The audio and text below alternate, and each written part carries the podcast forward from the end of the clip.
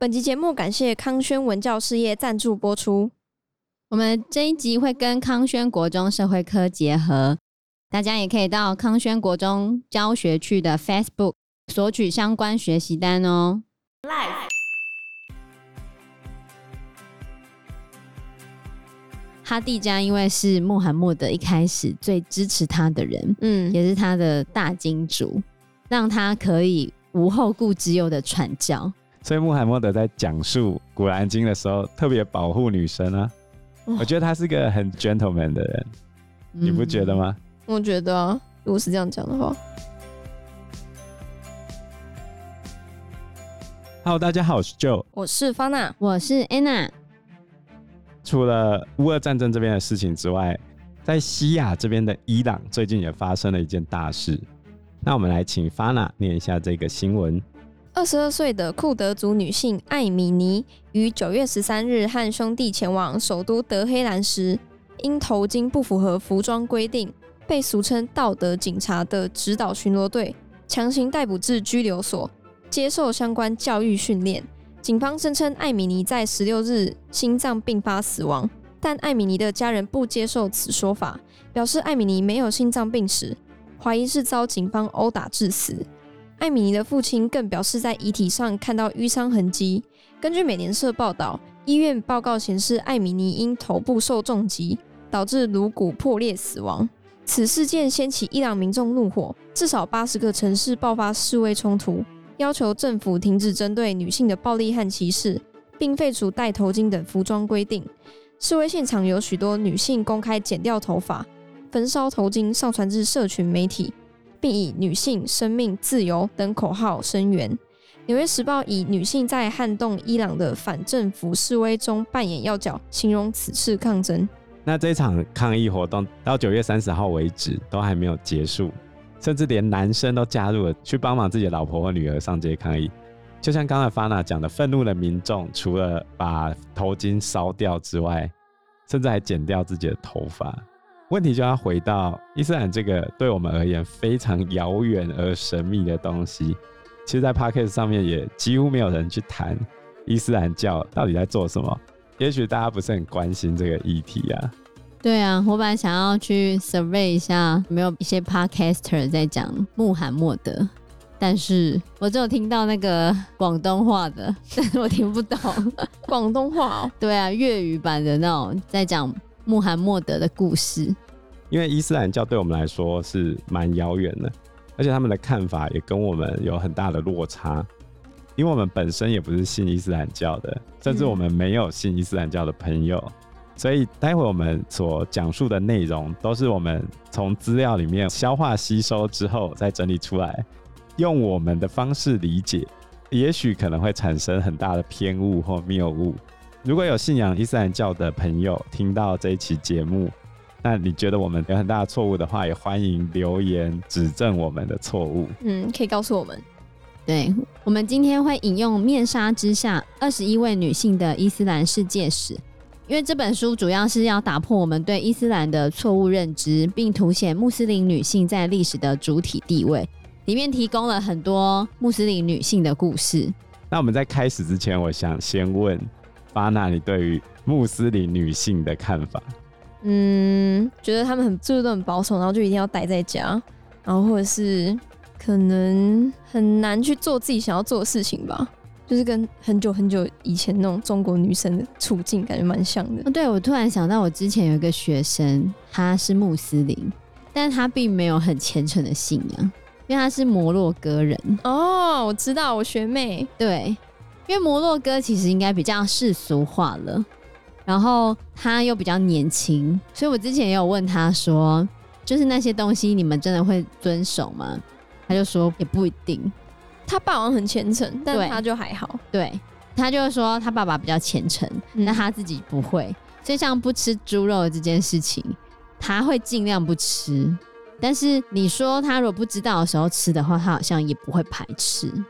以他的说法是这样子，然后还有像戴头巾的这件事情，嗯、因为在台湾他一定是不用戴的嘛。那、嗯、回去的时候，我记得他也是说也不一定要戴啊，没有强制，对，没有强制。在摩洛哥其实没有强制哦，所以可能到新的一辈，就年轻的一辈，而且看国家，不同的国家对女性的那种要求是不一样。可是，在一些比较保守的，甚至像伊朗这种有宗教警察的国家，可能还是没有办法，对不对？对，他们也没办法接受自己国家的女性是信别的宗教吗？出生就是伊斯兰教徒了。因为伊朗他们是国教啊。对啊，就是你如果以伊斯兰教为国教的国家，那你就只能信这个教啊。那这样，如果要跟伊朗人结婚的话，自己也必须要是伊斯兰教。我记得之前有看过那个马来西亚，他们就是不同宗教结婚的，嗯，就是蛮复杂的。如果要嫁进去的话吗？要嫁进去或者和不同宗教的结婚，都蛮辛苦的。对，跟我们想的不一样。总而言之呢，大家如果提到伊斯兰或穆斯林，很多人都没办法脱离这种歧视女性或者一夫四妻这种事情，不然就是会马上想到恐怖分子之类的。因为是近代，但是你要想一想，他们的经典叫做《古兰经》，它撰写的时间是在七世纪的阿拉伯部族社会，所以当时候在阿拉伯的沙漠中生存，你必须解决水跟粮食的问题，所以大家是不是互相抢来抢去，然后要防备外敌的入侵？所以在这样衍生下来，男生比较重要还是女生重要？男生。但是呢，《古兰经》其实一开始就强调。男生跟女生是同类而且平等的。真主阿拉在创造一男一女的时候，他们是地位相等的配偶关系，而不是上对下的部属关系哦。嗯，所以在古兰经出现之前，女生其实对部族来说用处不大，这非常政治不正确。但是你要想当时候的那个时空环境，嗯，如果你爸妈看到生了一个女儿，他们不见得那么开心哦，他们也许直接活埋你。就好像我们明朝跟清朝有那种逆女的传统，生出来就直接泡到脸盆里面干掉嘛。嗯，就算这个女生幸运长大了，很有可能会变成男性之间互相交易的筹码。而且本来男生是无限制娶妻的。好，那问题就来了，你想到了一夫四妻跟无限制娶妻，哪个比较进步？一夫四妻。嗯，对啊。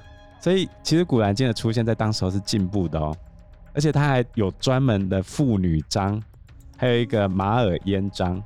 马尔嫣就是基督宗教里面的圣母玛利亚。如果《古兰经》不保障妇女地位的话，他为什么没事要特别拉一张完全是讲女生的事情？所以早期的《古兰经》没有这样子来去限制妇女的啊，那为什么现在妇女会变成这样呢？简单来说，就是歪嘴和尚念错了经嘛。就一堆人假借解释教义的名义来维护自己的政治权益嘛？嗯，应该说一堆人假借宣布圣训，圣训的意思就是先知说过的话，嗯、然后来说这是先知讲的。而且《古兰经》里面还明写着，他反对阿拉伯部族之前有那种活埋女婴的传统。《古兰经》本文里面是这样写的哦：当他们的一个人听说自己的妻子生女儿的时候。他的脸黯然失色，而且满腹牢骚。他为这个噩耗而不与宗族会面。他多方考虑，究竟是忍辱保留他呢，还是把他活埋在土里呢？这时候，《古兰经》对这一件事情下了评论哦。他说：“要知道，他们的判断太恶劣了。”所以，他也是批评买女婴的这件事情。嗯，甚至想这样子都不应该想。然后《古兰经》的妇女章里面还写到：如果你们恐怕不能公平的对待孤儿，你们可以择取你们爱悦的女人，你们喜欢的女生啊，各娶二妻、三妻、四妻。如果你们觉得不能公平的对待他们，那你们只可各娶一妻，或以你们的女奴为满足，这样是比较公平的。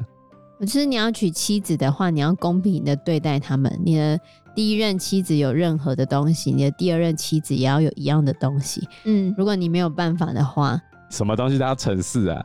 对，你就没有办法娶四个。一个人有车，你敢娶四个老婆，那四个老婆就全部都要有同一台车，这样。同样的东西，你要准备四份，这样你就可以娶四个。没办法的话，就只能娶一个。对，他也是在为女性谋福利啊。嗯。那最常被拿来限制女生权利的这个经文，叫做“男人的权利比女人要高一阶”，真主是万能的，是至为睿智的。这句话常常被人家拿来引用说，啊，这个《古兰经》就是对女生歧视啊。可是其实不是哦，你要把它放到整个脉络，他在讲什么事情？他在讲离婚这件事情。男生是可以主动提出离婚的，可是女生不行，她必须要有其他的公正的程序。好，那回过头，中国的离婚有给你离吗？中国早期是休妻啊，休女生休男生吗？没有，是男生休女生。对啊，所以《古兰经》里面女生是反过头可以去申请离婚仲裁的。那谁比较进步？那是那个时候的《古兰经》比那时候的中国进步啊。但是回过头来说，为什么你现在都觉得《古兰经》很落后？因为它从七世纪写好到现在都没有改过啊，都念的是同一套经啊。那你现在再回头去看那个？那就会与时俱进，与时俱进啊！人总要进步啊！他们没有在想这件事。巴纳讲的是原教旨主义，他们想要回到最古老的那个样子，嗯、就是现在阿富汗的那个塔利班，他们很多是原教旨主义，他们想要回到最纯粹的古兰经。他简单来说，就是要拿七世纪的法律来管二十一世纪的人。唉，这就是为什么你会觉得很奇怪的原因。在第二点就是，中间太多人为了自己的政治利益，或者他自己的想法去扭曲了整个经文，最终导致了你现在看到的样子跟现在的伊朗。那我们今天介绍的这一本《面纱之下》，里面介绍了非常多女生的故事。那我们从里面挑选了几位我们觉得对于了解整个伊斯兰文明比较有帮助的女性。这本书里面的第一章写的是第一位姓氏。哈蒂加，姓氏就是信仰先知的人，第一位穆罕默德的追随者，嗯，也就是他的第一任妻子，叫做哈蒂加。所以哈蒂加其实就是伊斯兰的第一位信仰者。他早在西元七世纪的时候，就在整个伊斯兰世界史上留下了重要的地位，因为他相信穆罕默德带来的讯息，而且他一直都相信他先生就是先知，很特别。那其实哈蒂家他大穆罕默德十五岁哦，她在当时的阿拉伯社会是一个富商，她嫁过两任丈夫，然后那两任丈夫都往生了，往生了之后她有继续经商，所以她算是一个非常厉害的富商。这边我就要稍微讲一下，哈蒂家身为穆罕默德的第一位妻子啊，穆罕默德本人前前后后总共娶了。九个老婆，有一些说法说十三个哦。但是，但是他跟中国历史上的曹操非常像，他的绝大多数的老婆都是寡妇或者是奴隶。所以某种程度上，你可以反过来想，他是不是在救这些人？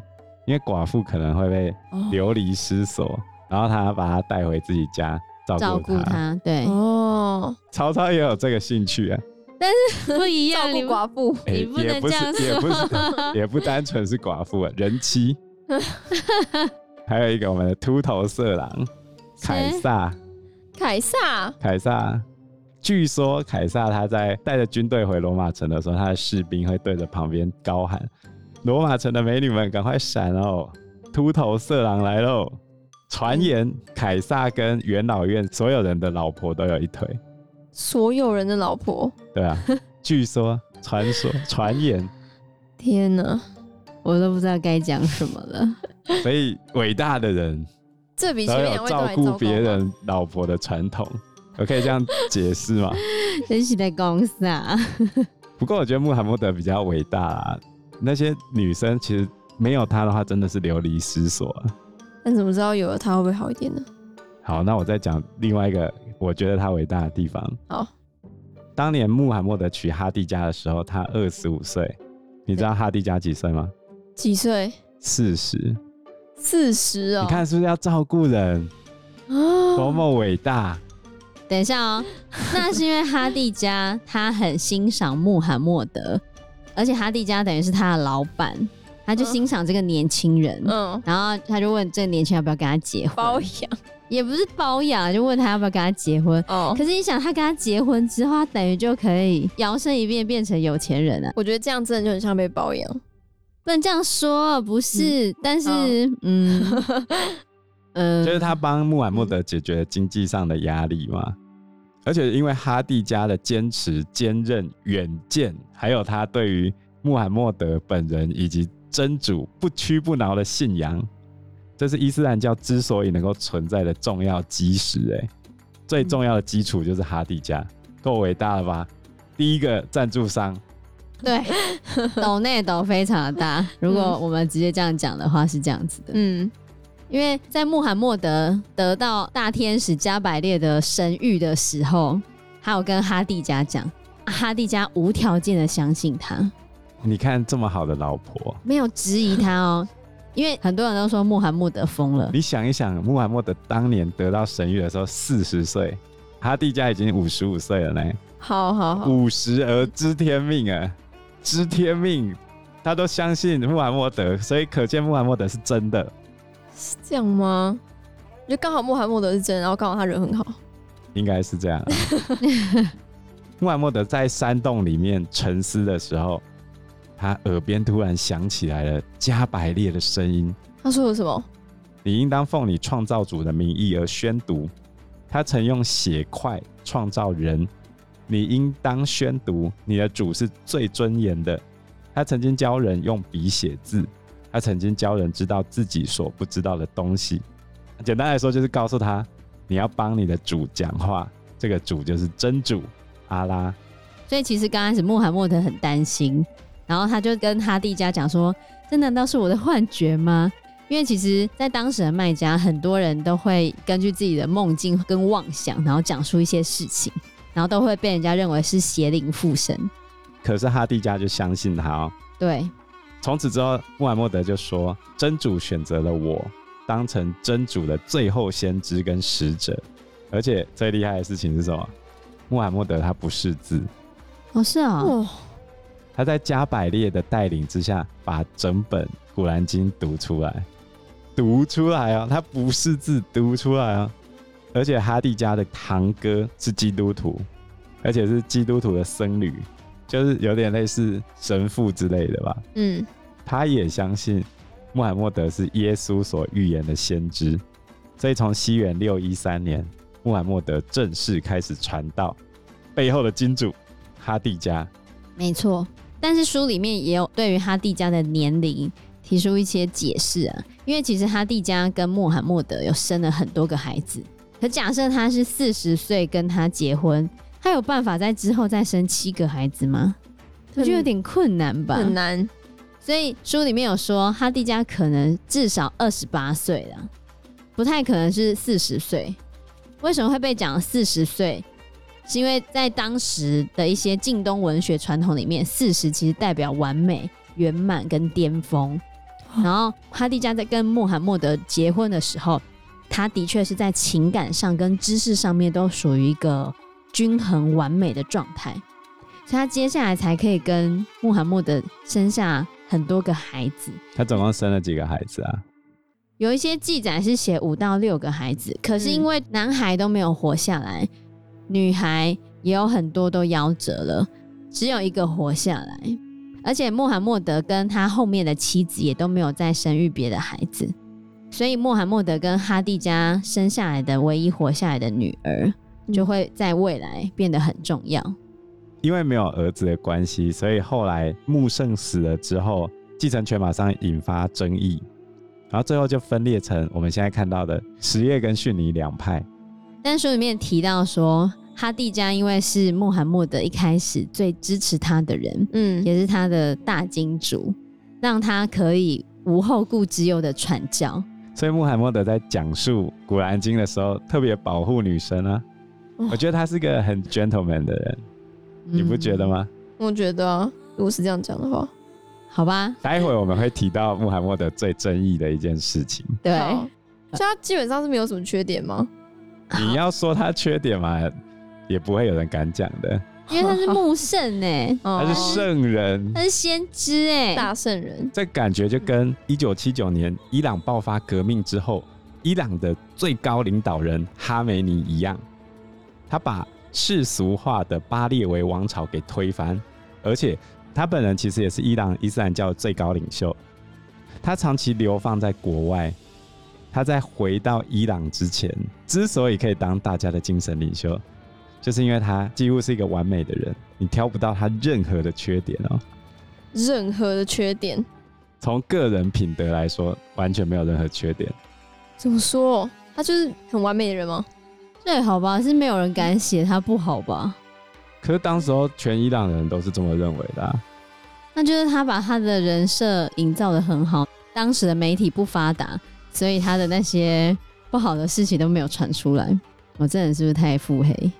他在个人形象上面营造的完美无瑕，而且他们的那一个派别，其中一个教义，这个有点复杂。反正总而言之，就是可以对他个人进行偶像崇拜。但教义不是说不能进行偶像崇拜，还是他就是例外，可以对他进行偶像崇拜。他们的那个教派认为，教徒需要找到一个。地位、学识、品德都比你高的教士，嗯，那你去崇拜他是 OK 的哦，向他学习的感觉。对，他们叫伊玛目派，就是那个，如果你有看过《奇异博士》的话，对，哦，伊玛目在师德上，他对自己非常严格哦，日常起居非常守时，他也是在伊斯兰神学院任教，把自己的一生奉献给真主，然后严格遵守所有的戒律。真的、哦？那你要怎么挑他毛病？我觉得某种程度上，他可能比穆圣在当时候更没有争议，更完美就对了。现在当然有很多争议啊，但是在伊朗革命他还没上台之前，他就是这么一个完美无瑕的人，很厉害。宗教的力量，你要当人家老大，自己对自己要严格一点啊。但人不是完美的啊，他可以做到这样很强，我觉得宗教有一点帮助吧。当然啊。因为时间关系，我们这一集节目就到这边喽。有任何的建议都可以在留言区告诉我们，或者是直接在 Facebook 或者是 IG 留言我们，我们都会回应你哦。喜欢我们节目的话，欢迎按赞、订阅、加分享。如果喜欢我们今天的内容的话，也欢迎赞助我们一杯咖啡的钱，让我们可以走得更长更久。谢谢大家，谢谢大家，拜拜，拜拜，拜拜。